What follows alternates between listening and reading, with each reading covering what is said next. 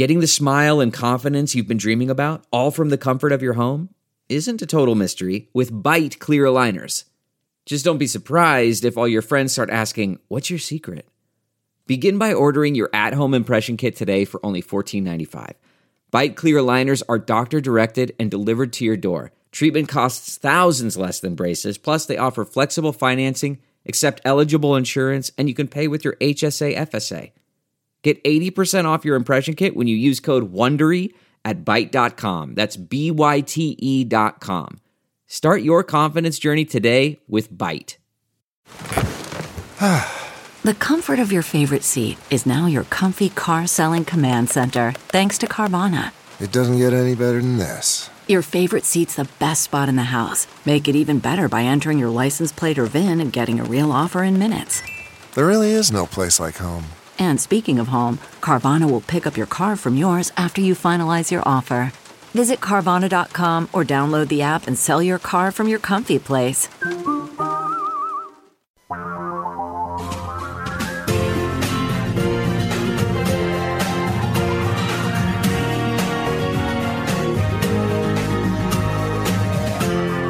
This is the Thom Hartmann Program. And greetings, my friends, patriots, lovers of democracy, truth, and justice, believers in peace, freedom, and the American way. Thom Hartmann here with you. We're confronting, and particularly communities of color in the United States, particularly black communities in this, in this country, African American communities, confronting some serious problems that go even beyond the obvious physical and economic challenges that have been imposed by you know 400 years of slavery and then Jim Crow and then redlining and you know today just systemic structural racism, police violence, these ongoing crises. And uh, Dr. Joi Lewis is working to do something about that. Uh, Dr. Lewis is the CEO and founder of the Healing Justice Foundation, a national nonprofit founded in Minneapolis that provides uh, community resources to address inequalities and offers urgent healing and support to African Americans and black people. Also, the author of Healing, the Act of Radical Self Care, joiunlimited.com is Dr. Lewis's website. Dr. Joi Lewis, welcome to the program. Tell us about your program. Sure. Hi. Thank you so much for, for having me. So, yes, I am thrilled to be able to tell you about a program that we are in the middle of. We just did uh, one of the forums yesterday, A Time of Reckoning. And we, for the Time of Reckoning, we have been looking at the criminal justice system and its collateral consequences, particularly its collateral consequences on the black family. And so it's one thing to sort of look at, yes, there are black bodies that have been murdered all across this country and we're looking at the criminal justice system but then we say what are what are the things uh, the collateral consequences that actually affect black families so looking at housing looking at schools, looking at the things that keep the black family for actually flourishing. So we have been in the process for over the last year. We've had four forums, and we have a policy forum that's coming up on June 23rd. That's remarkable stuff. Can you share with people who might not have had the experience of being in, growing up in, living in, or even living near communities that are experiencing these various forms of violence, whether it's police violence or whether it's the economic violence that's visited upon minorities specifically and poor people more generally across the United States by our system, you know, by the way that the system is set up and how unwilling we have a group of politicians to even embrace simple things like, you know, we're the only country in the developed world that doesn't have, you know, paid child and family leave, which is kind of, I suppose, way up there. But uh, how for example, the community where George Floyd lived, he gets murdered yes. by a police officer. How does the trauma of that, experiencing the trauma of that, you know, a block from your house, how does that yes. echo into the community? What does that do to people? Well, I mean, I think one of the things and, and one of the reasons that I founded the Healing Justice Foundation because it's just very glaring. You know, in other communities, often what happens is that when tragedies happen, you know, lots of support is sent in. But for black communities, it doesn't happen like that. Whenever black bodies are murdered, there's no Red Cross that's sent in for us, right? Mm-hmm. To the opposite, actually, what happens is that what begins to happen is that there's military force that's brought in, right? Mm. That there are, we wake up, not only did we have a, a tragedy that somebody was murdered a block from our house, but we wake up and instead of there being, you know, support that's brought in, that you know, there are tanks that are here. There is tear gas that is brought in. There are more police that are brought in. And then not only that, then there are instead of resources being brought in, resources are cut off. So, you know, right after the murder of George Floyd, I mean, it was terrible. Like, you know, you could grocery stores shut down, transportation shut down. So people could not get to drugstores to get their medicine. I'm talking about, you know, elders were at risk, children were at risk, could not get food. So it's like basic things that people can get. So you're already, you know, mourning the fact that somebody was murdered and you're afraid and you're scared. But then just basic, basic things. You then, we have to get together to just try to have some mutual aid to figure out how are people going to get fed? How are people going to, how are we going to make sure that children are getting basic, like Pampers? You know, how are we going to make sure that elders are getting their medicine? I mean, these are basic things. So again, instead of resources being brought in, the exact opposite is taking place. Terrible. I agree. We're talking with Dr. Joi Lewis, the CEO and founder of the Healing Justice Foundation, and also the author of uh, Healing, the Act of Radical Self Care. So, Dr. Lewis, you know, what has been done? What works? What are the best practices here? And I realize this is kind of, in some ways, putting band aids on a cancer. I mean, you know, we need a large systemic structural change in our society to stop these things from happening in the first place and these situations from being the reality that, you know, so many people live in. But over the short term, you know, the stuff that you're doing, what are the best practices there? What works? What can a community do to heal itself from this kind of severe trauma? Well, I mean, what has to happen is that we have to make sure that the resources that actually belong to the community, you know, the resources from the taxpayers, that as the decisions are being made, whether that is at the county, the state level, you know, that these resources are actually going into the hands of community members who are making the decisions that are closest to community that are actually getting to folks who actually need it. All of these folks who are, you know, trying to make these decisions who haven't talked to people who are on the ground. That doesn't work. People who are close to the community, who are actually who know like where people live, what people need, what's actually going on, what it is that people um, need. So what we have been doing is gathering folks to get firsthand. So like yesterday, we called the Black Family Reunion, where we had elders and youth together talking about what is it that we need to be doing. And people are brilliant about the kinds of things that should be happening in schools, the kinds of things that should be happening in neighborhoods. And we're taking these suggestions that people are saying and making sure that those things are put in the hands so they can be funded. Because what happens is you have folks who haven't talked to community who are making decisions that don't make sense for the people who things actually affect. And so the kind of mutual aid things where folks really quickly or saying, oh, okay, these folks on this block need X, Y, and Z. And we organize together to make sure that people get those things firsthand. Those are the things that actually work and not having people to fill out, you know, 20 forms before they can actually get things that they actually need. Yeah. So uh, communities caring for themselves, creating community organizations like like yours has done, the Healing Justice Foundation. Right, and actually making sure that people are getting, you know, the resources and backed to be able to get those resources and have them to be put in their hands. And I think that the other thing is is that when folks think about healing and folks healing from trauma, you know, they think, oh, this is going to be you know, it's not going to be a quick fix, but people know what it is that needs to happen and to talk directly to the community. Is there yeah. a, is there a website for the Healing Justice Foundation?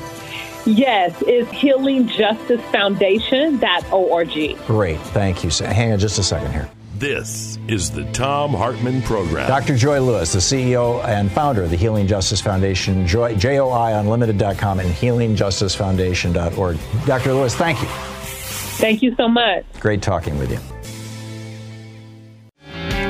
Amazing story over at the Washington Post today. A guy that uh, referred to himself in a group chat as Shadow Moses. His actual name is uh, Cody Richard Griggers. I'm not uh, doxing him here. It's right there in the front, you know, in, in the Washington Post. And it turns out he's a Georgia sheriff's deputy. Again, quoting from the FBI documents, quote, Griggers boasted about beating a black man during an arrest, threatened to falsely charge black people with felonies so that they could not vote, and advocated killing politicians and others he viewed as political enemies. He referred to beating up black people as, quote, a sweet stress relief. Welcome to America. And you think we don't all have Trump derangement syndrome? I mean, we've got some serious work to do. Kenyatta in Los Angeles. Hey, Kenyatta, what's up? Hello, Mr. Hartmann. Just wanted to you? kind of weigh in on uh, something you mentioned about this recent shooting of this gentleman in North Carolina that was shot in the back. And uh, the police promised to provide the uh, body cam footage, and then uh, it's got to be redacted. And there's a very simple remedy to this. When you are in the field and you're a police officer, you are on display all the time. Part of your job is to be present, to be obvious.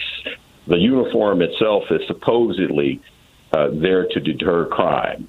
So if you know that and you are a public servant, as soon as you put that uniform on and you hit the field, that body cam should be rolling. You've got no control over it, and automatically, on a regular basis, an algorithm, that body cam footage is uploaded to a government server and in real time available immediately to the public. Let me tell you something. If that type of a policy was put into place tomorrow, half of these dirty ass cops would resign, knowing that. Yeah, yeah. You know, I totally get what you're saying. I completely agree with it conceptually.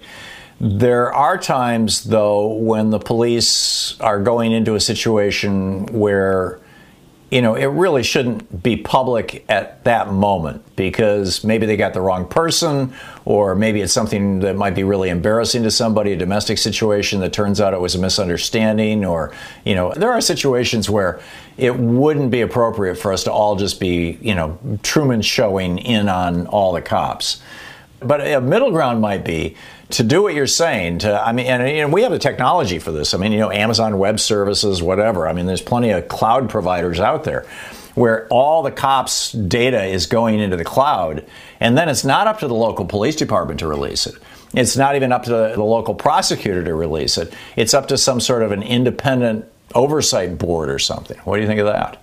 I'm just no, I absolutely, I absolutely agree with you, and and uh, I think you know I wrote a piece over the weekend uh, or a piece was published over the weekend about the Derek. I read it on OpEdNews.com. Yeah, and I dealt with this, and of course there are situations. For instance, if the cop is in a specialized operation, or the cop is code seven, meaning at lunch, or taking care of some private matter, or involved in an administrative right. function. Of course not, or something that involves minors, and you don't want minors pictured. I understand there's ways to filter this, but I mean in principle and like you said, yeah. conceptually. What needs to happen is these folks need to know that the eyes of the public are on them, and particularly in a use of force incident, there should be, you know, if there is some legitimate reason for that footage, like I said, if there's there are children involved or minors or something like that, and there's a legitimate reason for that footage not being released to the public, I get it, but you know there should be like you know a reasonable time frame for them to buffer all of that and then release it, especially in a use of force incident. Yeah, and let's get it out of the hands of the local police department and out of the hands of the local prosecutors who are often hand in glove with these folks and into some independent body. Does that make sense? Absolutely, sir. Yeah, great. Kenyatta, always nice to hear from you. And thanks for that great op ed you wrote over at opednews.com. In the Thom Hartmann Book Club today, our book is by Frantz Fanon, and it's The Wretched of the Earth. This is from the chapter on national culture on page 145. It sort of reads like uh, Thomas Paine, actually. Each generation must discover its mission, fulfill it, or betray it, in relative opacity. In the underdeveloped countries, preceding generations have simultaneously resisted the insidious agenda of colonialism and paved the way for the emergence of the current struggles. Now that we are in the heat of combat, we must shed the habit of decrying the efforts of our forefathers or feigning incomprehension at their silence or passiveness. They fought as best they could with the weapons they possessed at the time, and if their struggle did not reverberate throughout the international arena, the reason should be attributed not so much to a lack of heroism but to a fundamentally different international situation. More than one colonized subject had to say, We've had enough. More than one tribe had to rebel. More than one peasant revolt had to be quelled. More than one demonstration had to be repressed for us to stand firm, certain of our victory. For those of us who are determined to break the back of colonialism, our historic mission is to authorize every revolt, every desperate act, and every attack aborted or drowned in blood. In this chapter, we'll analyze the fundamental issue of the legitimate claim to a nation. The political party that mobilizes the people, however, is little concerned with this issue of legitimacy. Political parties are concerned solely with daily reality. And it is in the name of this reality, in the name of this immediacy which influences the present and future of men and women, that they make their call to action. The political party may very well speak of the nation in emotional terms, but it is primarily interested in getting the people who are listening to understand that they must join in the struggle if they quite simply want to exist. We now know that in the first phase of the national struggle, colonialism attempts to diffuse nationalist demands by manipulating economic doctrine. At the first sign of a dispute, colonialism feigns comprehension by acknowledging with ostentatious humility that the territory is suffering from serious underdevelopment that requires major social and economic reforms. And it is true that certain spectacular measures, such as the opening of work sites for the unemployed here and there, delay the formation of a national consciousness by a few years.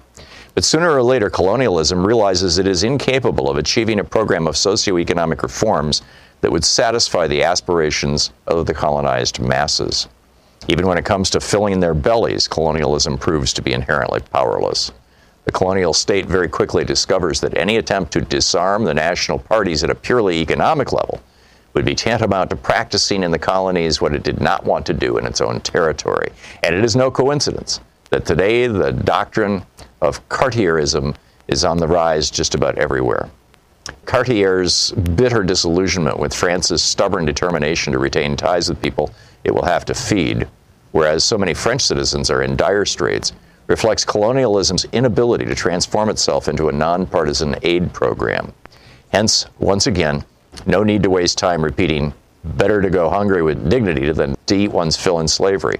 On the contrary, we must persuade ourselves that colonialism is incapable of procuring for colonized people the material conditions likely to make them forget their quest for dignity. Once colonialism is understood where its social reform tactics would lead it, back come the old reflexes of adding police reinforcements, dispatching troops, and establishing a regime of terror better suited to its interests and its psychology. Within the political parties, or rather parallel to them, we find the cultured class of colonized intellectuals. The recognition of a national culture and its right to exist represent their favorite stomping ground. Whereas the politicians integrate their action in the present, the intellectuals place themselves in the context of history. Faced with the colonized intellectuals' debunking of the colonist theory of a pre colonial barbarism, colonialism's response is mute. It is especially mute since the ideas put forward by the young colonized intelligentsia are widely accepted by metropolitan specialists. It is in fact now commonly recognized that for several decades, numerous European researchers have widely rehabilitated African, Mexican, and Peruvian civilizations. Some have been surprised by the passion invested by the colonized intellectuals in their defense of a national culture. But those who consider this passion exaggerated are strangely apt to forget that their psyches and their egos are conveniently safeguarded by the French or German culture whose worth has been proven and which has gone unchallenged. I concede the fact that the actual existence of an Aztec civilization has done little to change the diet of today's Mexican peasant. I concede that whatever proof there is of, the once mighty Songhai civilization does not change the fact that the Songhais today are undernourished, illiterate, abandoned to the skies and water, with a blank mind and glazed eyes. But as we have said on several occasions, this passionate quest for a national culture prior to the colonial era can be justified by the colonized intellectuals' shared interest in stepping back and taking a hard look at the Western culture in which they risk becoming ensnared. fully aware that they're in the process of losing themselves and consequently of being lost to their people. These men work away with raging heart and furious mind to renew contact with their people's oldest inner essence, the furthest removed from colonial times. Let us delve deeper. Perhaps this passion and this rage are nurtured, or at least guided, by the secret hope of discovering beyond the pleasant wretchedness, beyond the self hatred, something that redeems us. The Wretched of the Earth by Frantz Fanon. Sometimes Louise and I just crave a restaurant quality dinner at home without doing all the work or driving.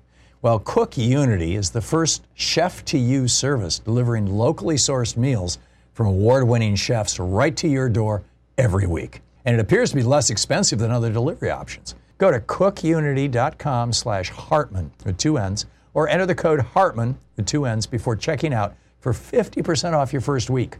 We just received our first meals from Cook Unity, and what a huge difference it is to get the best chefs in the country to bring creative, delicious meals to us and you every week. Every meal is handcrafted by chefs and made in local micro kitchens, not large production facilities. We just had the Chipotle maple glazed salmon with green beans and mango pico de gallo. It had everything we love in a meal. They have all sorts of options like vegan, paleo, pescatarian, gluten free, and more. Menus are posted two weeks in advance, so you have plenty of time to choose. Experience chef quality meals every week delivered right to your door. Go to cookunity.com slash Hartmann with two N's or enter the code Hartmann with two N's before checking out for 50% off your first week.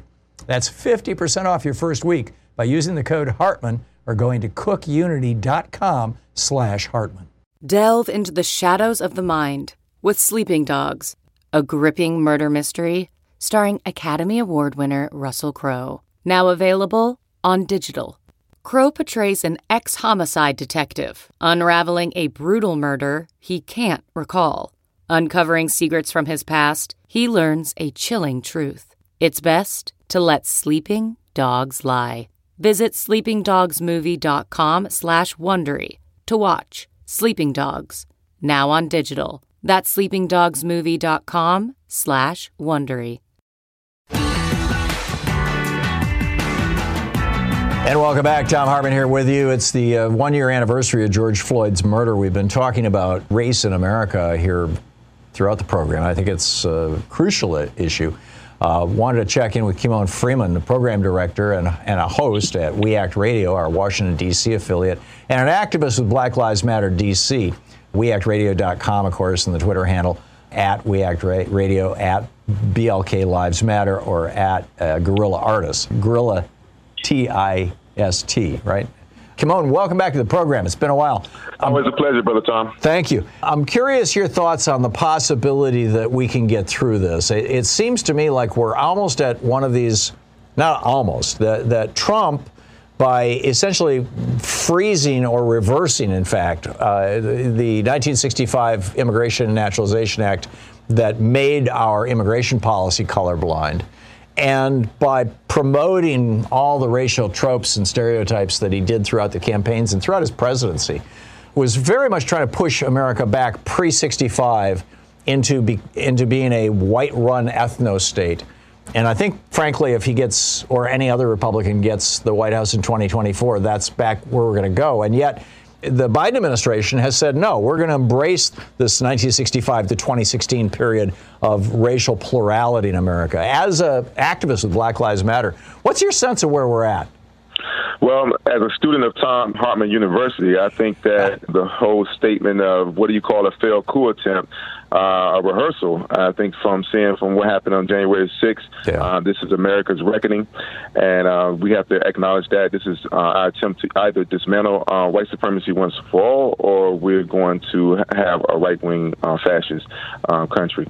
but let's not forget that the Minneapolis Police Department was was burned to the ground. We had worldwide protests of, of another full video of a lynching, you know, state yep. sanctioned violence.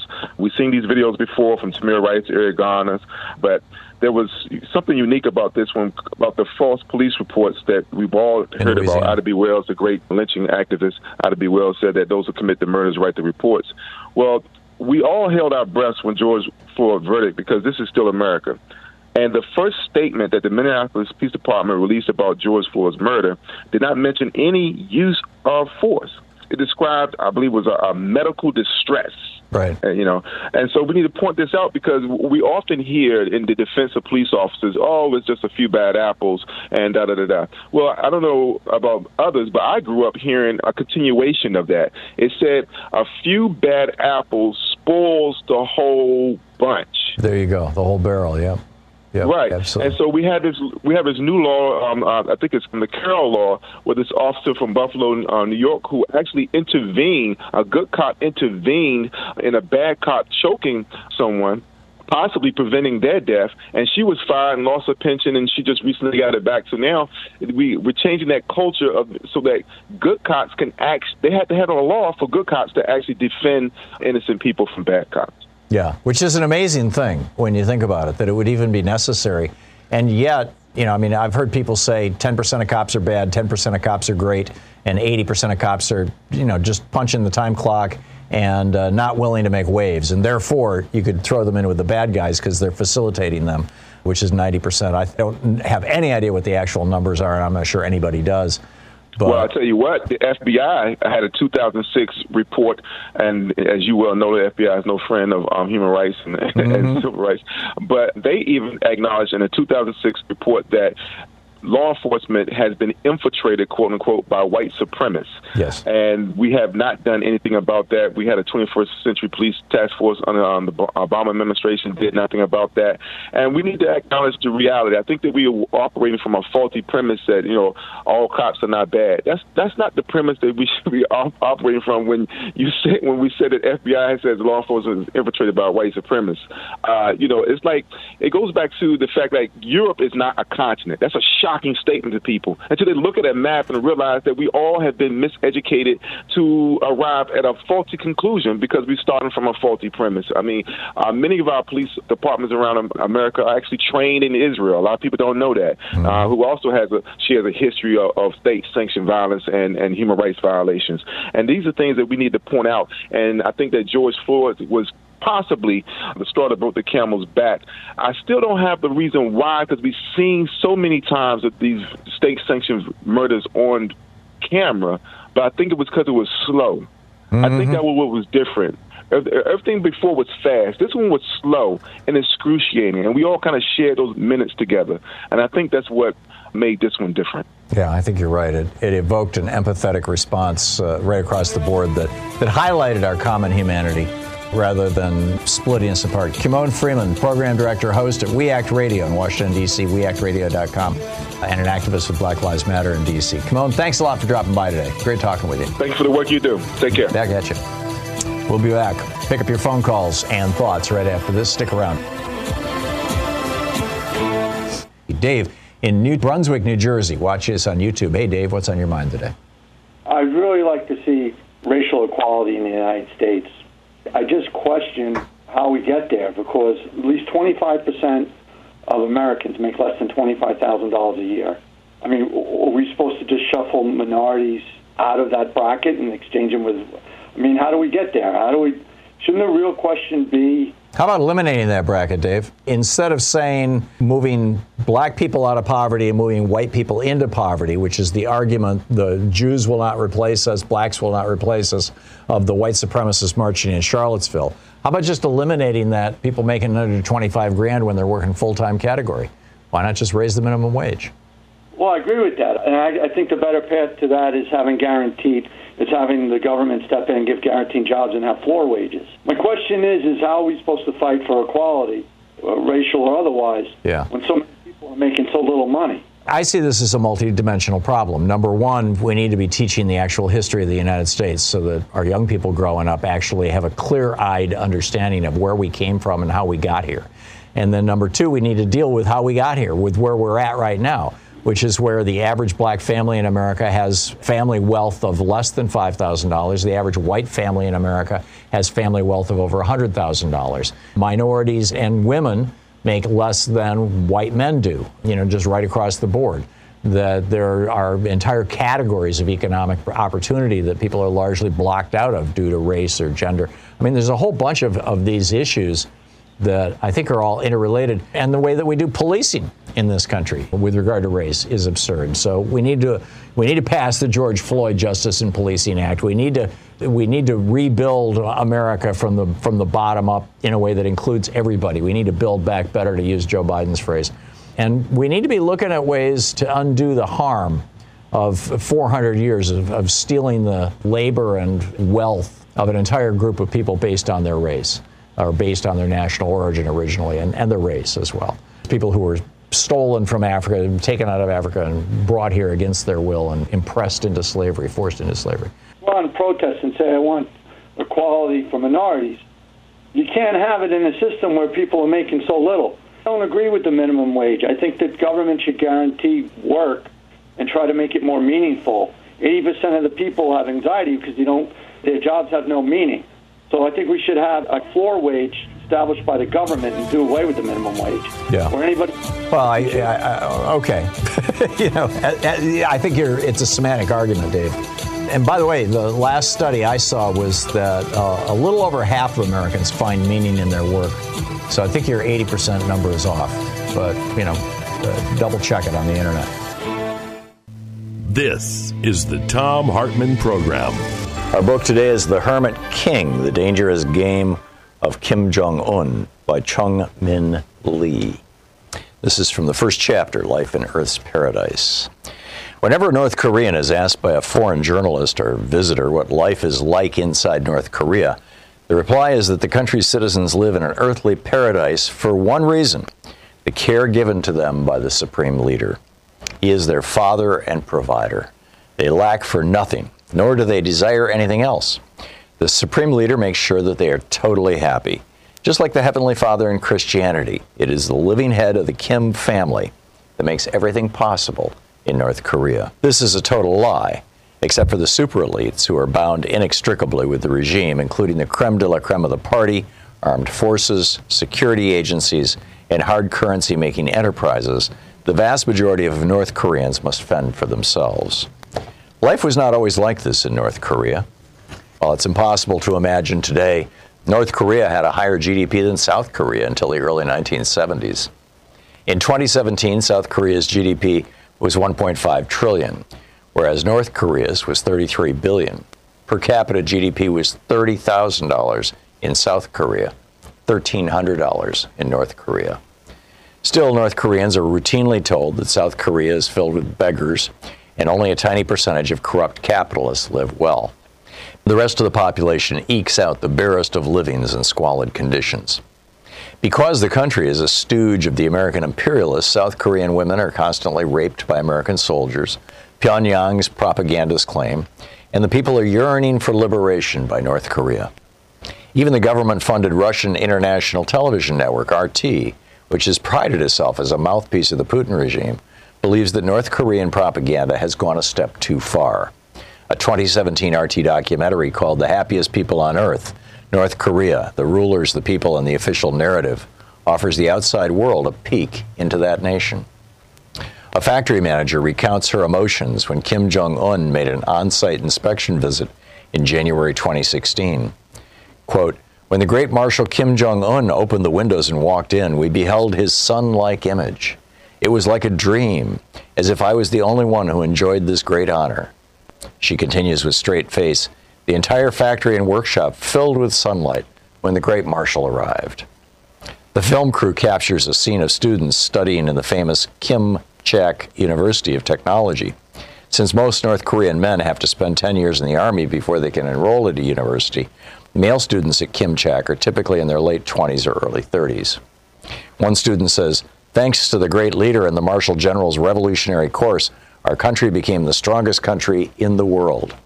With a big smile, the student goes on to say, All stooges who dare attack our sovereignty are our enemies. Each year, the nation busies itself preparing for the celebration of Kim Il sung's birthday on April 15th, called the Day of the Sun. The film crew captured citizens gathering in a plaza to pledge their loyalty to Kim Il sung and Kim Jong il. After they take their vows, first grade children goose step to martial music, and the child leading the formation raises her right arm in a 45 degree salute, just like the goose stepping members of the armed forces. A middle school orphanage official tells the film crew that the great Marshal Kim Jong un spent two hours visiting the school. In the entrance, you see a giant mural depicting the floor plan of the orphanage. The point where Kim began his inspection is marked with a red star, and his footsteps are marked in red arrows. The entire room is devoted to pictures and relics of his visit. The red and yellow blanket that Kim touched, and the white chair with the blue cushion he sat in, are boxed in glass. Everything he touches is preserved as a holy remnant, just as was done with anything his father or grandfather touched. This is how the state wants to portray the average North Korean, filled with undying love for the Kim family, finding truth only in the teachings of Kim Il sung and Kim Jong il, and receiving guidance in everything from the current supreme leader, Kim Jong un. The truth is, every North Korean has an avatar, because how the avatar behaves can mean the difference between life and death. The avatar is for public consumption, what is shown to most friends, relatives, and coworkers. A North Korean can show his or her innermost secrets to just a handful of people, perhaps immediate family members, trustworthy relatives, and best friends who have committed a common crime like watching a South Korean movie. The dark side of North Korea, the state argues, is simply fake news conjured up by the capitalist West and enemies of the state. But right beneath the veneer of 25 million smiling North Koreans lies a darkness that fills every square meter of the DPRK. There are at least four gulags in North Korea, where between 200 and 300,000 political prisoners and their families are held. Officially, the state says there are no political prisoners. Ahn Myong-chol was a guard in Camp 22, no longer in operation, and one of the few guards who escaped to South Korea. He was trained to see prisoners not as human beings, but as animals. In fact, prisoners got smaller rations than the dogs reared by guards. Prisoners shouldn't make eye contact with instructors, recalls An. The book The Hermit King by Chung Min Lee.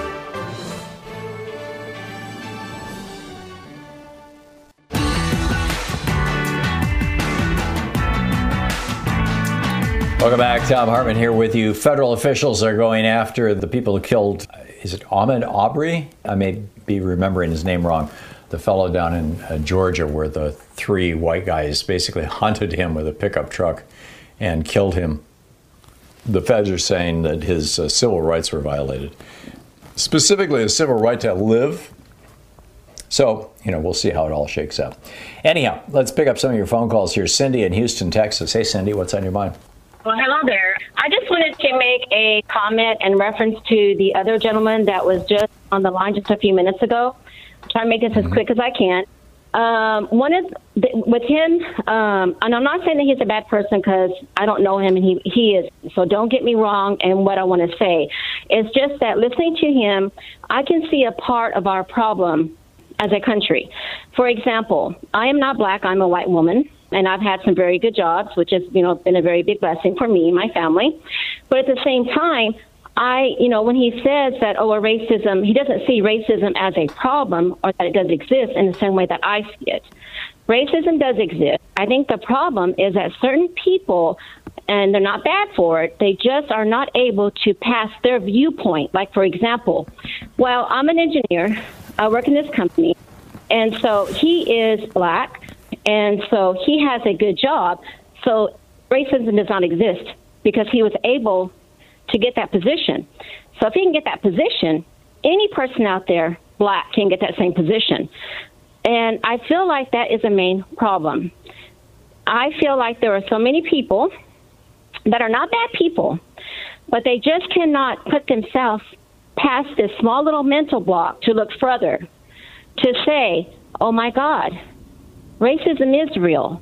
You mean to tell me that if you're black, you may get shot by a cop, and you may end up dead within five to seven to ten minutes. It, it, it's it's oh, just his exactly, and his phone call really triggered me a little bit because with, with what he said is what we need to fix. I think there are so many people out there that if they realize that just because you were blessed enough to become a director or a you know a manager within a certain company and you happen to be black doesn't mean that those same when you were able to get that done doesn't mean that that so many people out there have that opportunity You know, it's kind of like pull yourself by your own bootstraps, and racism does not exist, and and you can get it done. But the fact is, racism does exist. And if people would look past their small little viewpoint, just because they may have a good place, they may have good cars, they may have a good job, doesn't mean that it's not real. mm-hmm. I think that that there's a subtle distinction that is being lost in this whole conversation, and, and, and I certainly didn't do it justice in, in my rant. And that is that there's a difference between a nation being founded in racism, which ours was, a nation declaring itself to be to have racism as its fundamental principle, as Germany did in the 1930s and early 40s, when they said basically, we're here for white Aryan people and everybody else is not us and should be expelled or exterminated. Number two, which is kind of the, mm-hmm. the you know the, the, the, next part of that extreme. And then mm-hmm. number three, um, which I think is probably more true of America now, and I think it's what he was trying to say, which is you can have a country that is founded in racism and that has even throughout part of its history um, taken kind of the German position of we're a country of, by, and for one particular race, and everybody else is is you know a second class citizen. But we are trying to leave that behind now. To a large extent, we have in many ways. To a large extent, we have not in many ways. We have to address those one at a time, particularly the larger systemic pieces of it, but also the social pieces of it, which I think follow along with things like, you know, seeing people in the media portrayed in a favorable light who, you know, who uh, 30 years ago weren't, you know. 30 years ago, African Americans and, and uh, brown people were in the media always as villains or as buffoons. Now they're heroes. Now they're doctors. Now they're lawyers. Now you know, et cetera. Mm-hmm. That that all of these things are real, but that the United States there is a faction within the United States, and this this is this is such an important point, Cindy. There is a faction in the United States. You've got like the Boogaloo Boys. They they openly openly say that what they're about is creating a white black race war. You've got uh, a whole bunch of people affiliated with them, going back to Tim McVeigh, who read these books, you know, the Camp of the Saints and the Turner Diaries, the, the two major books that are they're novels that are that are read by people in this movement that mm-hmm. believe in a white only nation and everybody else literally should be exterminated or expelled or destroyed. But that is not the official position of the nation. That is not even the official position of a sizable minority of the nation. That is the official position of a of a noticeable minor, a, a, small minority of the nation, and we have to deal with that. And I think when Joe Biden said, you know, the number one terrorist threat is white supremacist terror, he right. went a, a big direction. You know, Kamala Harris was asked, "Is America a racist nation?" and she said, "No, but there's racism here, and we've got to deal with it." So I think that she's addressing that that kind of nuance that I'm I'm trying to talk about here, Cindy. Right, exactly. And the thing is, is that so many people need to realize. I think that once there's certain people out there that honestly cannot see, they cannot see it, and that's because mm-hmm. they're not they're not they're not sitting down and looking at it and and saying that is wrong. You know, that this what happened at the at the state. I mean, it, it's just to me, it's unbelievable what's happening in our country, and it really does hurt. And so, mm-hmm. you know, our our foundation, who we are supposed to be, is all of us. And how are we supposed to be strong? And it's through that diversity. And mm-hmm. that diversity is amazing. You know, it's it's just so amazing. It's just so sad to see what's happening in our country. And I think yeah. that I think also I think that when something does happen, I think that it needs to be every race and color there to make sure that we're all standing up for what is occurring. Because what I'm happens is people, and, people, don't realize and, and that's our, next. Yeah, and that's our ideal. But when you look at, for example, India right now, where Indira Modi is aggressively trashing Muslims, I mean, he's trying to create oh, a race war in India. Yes. Where you look at, if you look at uh, uh, Myanmar, where they are aggressively committing genocide against the Rohingya because they are racially different and religiously different. If you look at China, where in that that part of China where the um, uh, the Uyghurs live. Um, they have locked it down. They're creating so-called re-education camps. You know, a giant prison camp for like a million people. Um, those are examples of a nation that is explicitly being racist, openly being racist. We're, you could argue that there are large chunks of America that are still like that. I mean, if you look at the prison systems down south, and who it is who gets incarcerated and how they get incarcerated and what these conditions of incarceration are and how they lose their right to vote and et cetera. I think you could say that uh, America is a racist nation, at least in those instances. Mm-hmm. But it's mm-hmm. no longer like it was in the 1920s when you had uh, President uh, Woodrow Wilson, a Democrat, actively promoting eugenics, talking about racial purity, of screening Birth of a Nation at the White House, you know, the, the recruiting film for the mm-hmm. And, and, and so I think that um, not, you know, and I realize I'm kind of taking a shot in my own foot here. I'm taking a shot at my own piece saying that, you know, uh, how dare you say we're not a racist nation, Tim Scott? Here's all the proof. But, but I think that increasingly we are not. It's just that we have a hell of a long way to go.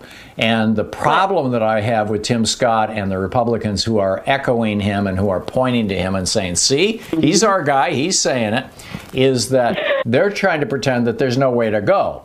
There's, there's no steps to take, that there's no problem that has to be purged, that there's no movement within largely the Republican Party, but also outside of the Republican Party, to the right of the Republican Party, that openly wants America to be racist now, you know, uh, Marjorie Taylor Greene the other day talking about, you know, creating a caucus in Congress of Anglo-Saxon values. We all know what that mm-hmm. means, right? White people mm-hmm. from Europe.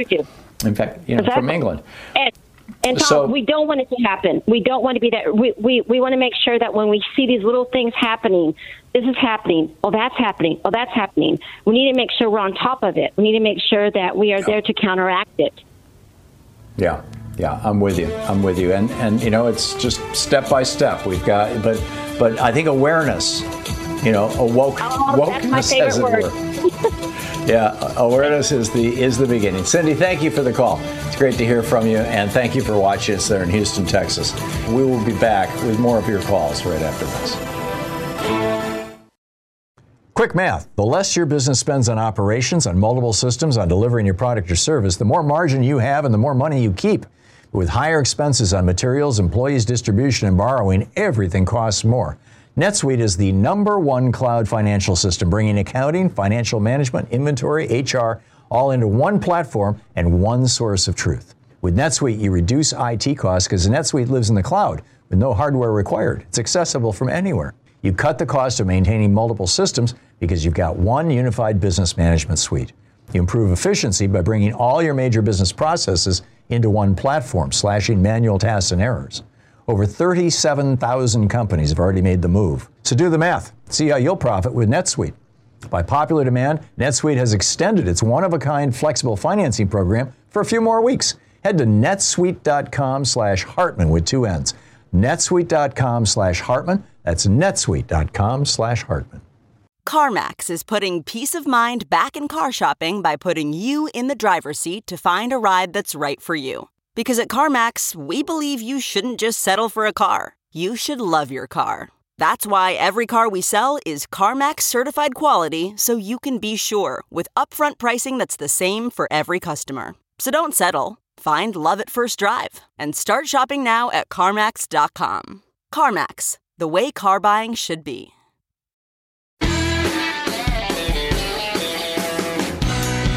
Thom Hartmann here with you and uh, Gene in Abilene, Texas. Hey, Gene, what's on your mind? I'm an 81 year old black man, retired from the military, 20 years in the Air Force, Vietnam veteran.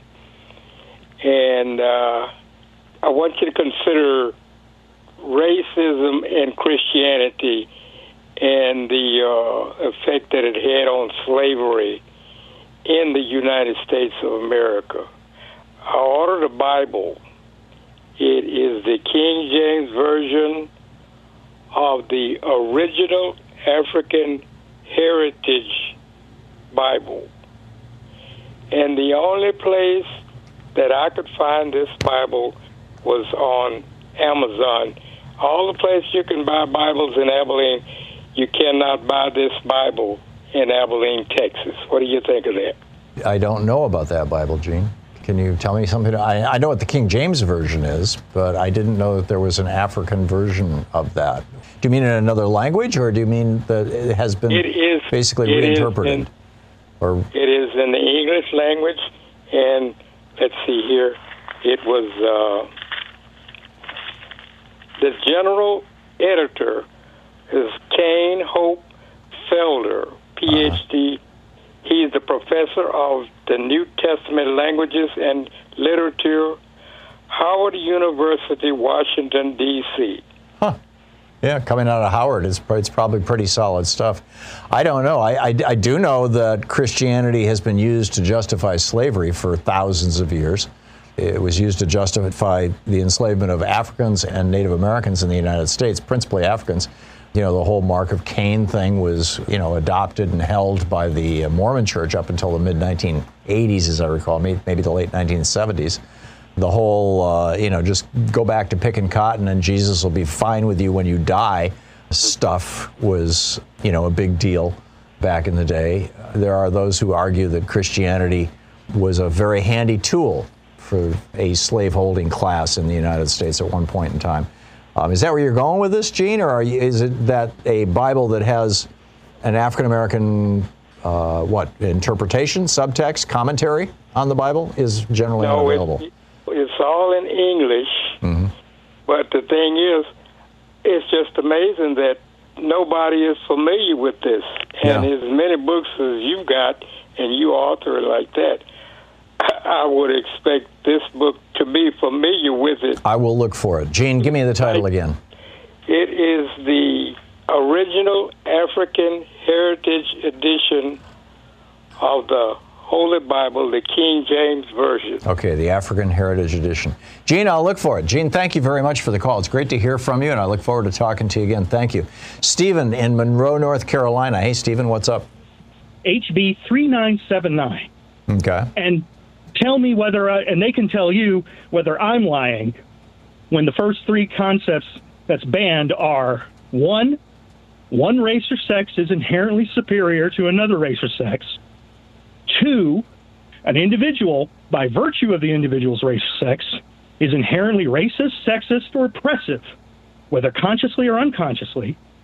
And three, an individual should be dis- should be discriminated against or receive adverse treatment solely or partially because of the individual's race. So, all three I of those statements that you just said that they can't discuss in a classroom, Stephen, all three of those statements are the predicating assumptions of the behavior of this country for 200 and some odd years.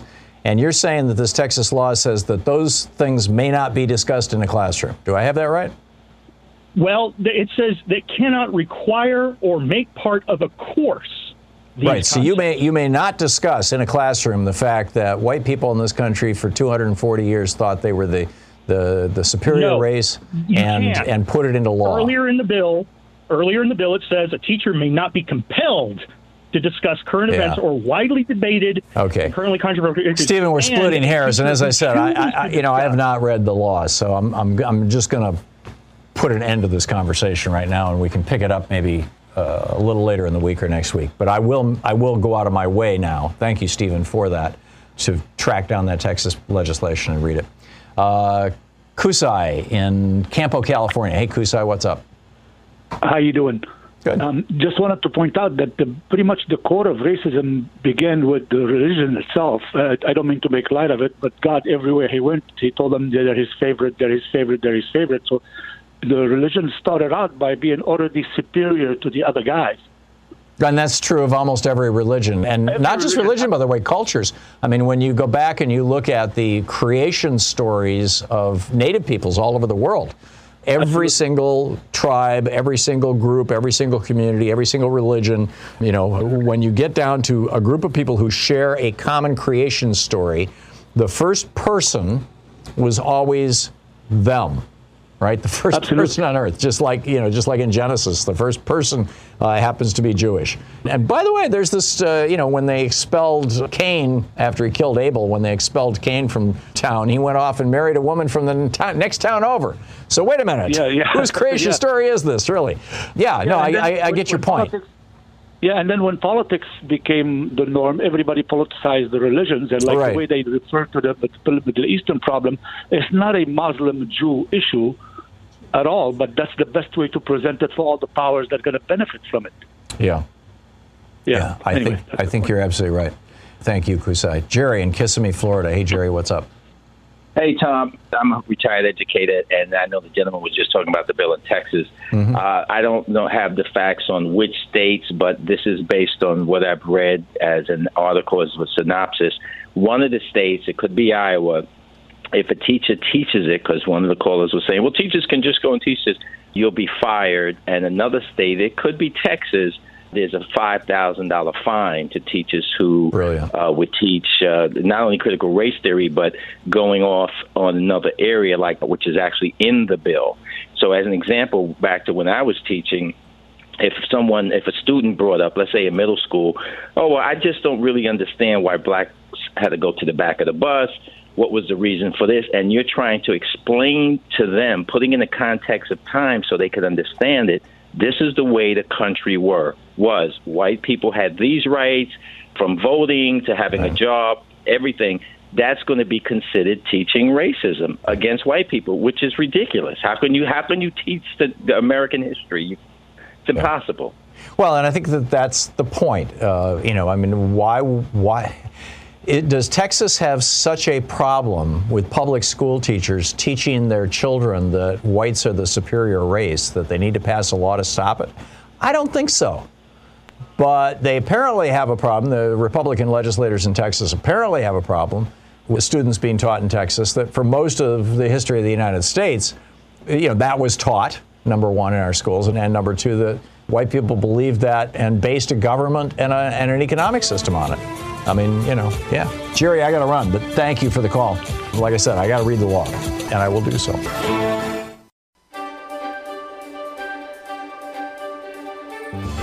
And it's the Thom Hartmann University Book Club. Today I'm reading from The Prophet's Way, A Guide to Living in the Now. It's actually a compilation of diaries and letters that I sent to friends on travels around the world, and it's kind of a autobiography, I suppose, of sorts.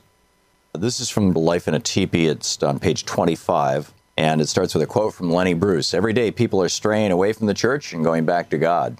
My best friend through school was Clark Stinson. We met when we were 13, and instead of pursuing the normal pastimes of teenagers, we spent our time studying Sanskrit. We had an old study guide book I found in my father's library, reading the Tibetan Book of the Dead and arguing minutiae from the Bible. Clark's mother was interested in metaphysics and shared a book called Autobiography of a Yogi with us. Years later, when I went to Detroit with her and Clark to attend an initiation in Kriya Yoga by Olive, Yogacharya Oliver Black, the oldest living disciple of Yogananda, I recognized Yogananda's Kriya technique as identical to an ancient Coptic exercise Master Stanley had taught us years earlier called the Cobra Breath. I introduced Clark to Master Stanley and Lee, and Clark and I began a serious study of spirituality.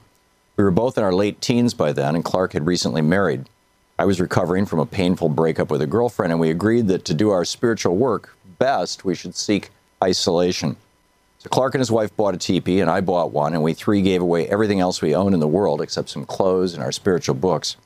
We bought 100 pounds of wheat, 100 pounds of dried fruits, some basic camping equipment, and got a ride into, up into Michigan's Upper Peninsula, where an old trapper led us on a three day trek back into the Chippewa National Forest to a small lake that isn't on most maps.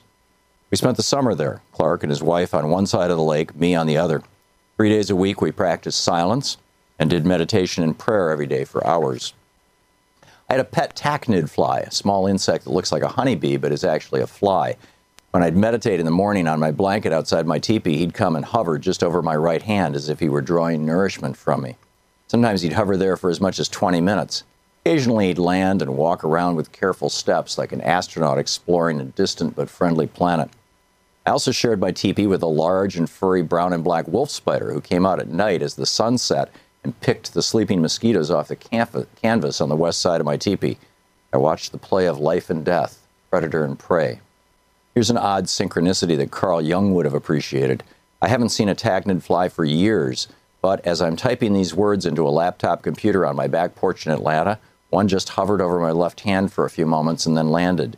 He's here with me as I'm sitting, as I'm typing, sitting on my hand. One cold and rainy afternoon, Clark and I were walking through the woods looking for berries and edible plants. We'd gotten pretty skilled at identifying what was safe and what wasn't, and we're filling a bag with leaves and fruits. This must be what our ancestors lived like, Clark observed, hunting and gathering. Except we're vegetarians, so we're just gathering, I said, joking. But to Clark, it wasn't a joke. Seriously, what we call civilization started when humans started farming. But humans like us were around for tens, maybe hundreds of thousands of years before that, fully conscious, awake, aware, thinking and feeling just like us. But they were hunters and gatherers instead of farmers. I said, without agriculture, there'd be no civilization. It was an interesting thought. Remember Miss Hemmer? Clark said. Miss Hemmer had been our eighth grade biology teacher and one of the best teachers I'd ever known in my life. Clark and I had conspired to make her life difficult, but we also loved her and learned more from her each month from any of our other teachers in a year. And she was a huge fan of Margaret Mead.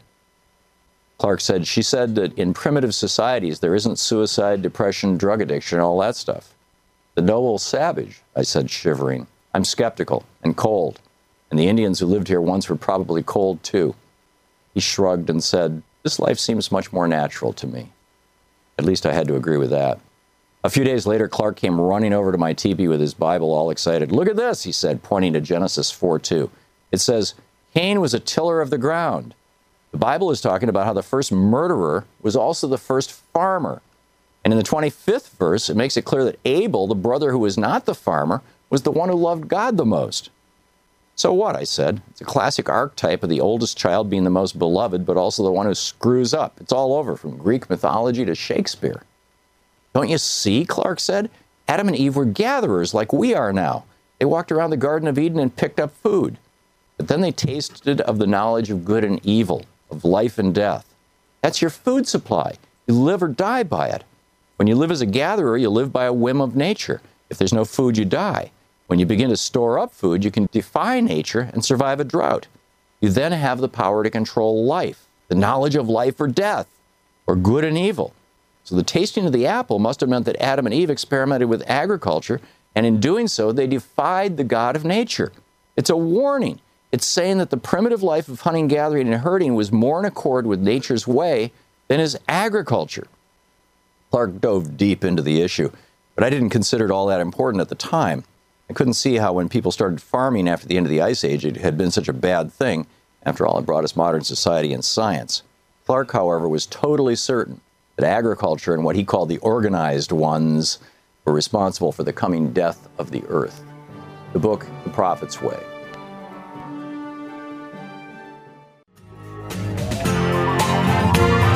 You've been listening to Thom Hartmann. For audio and video archives, visit thomhartmann.com.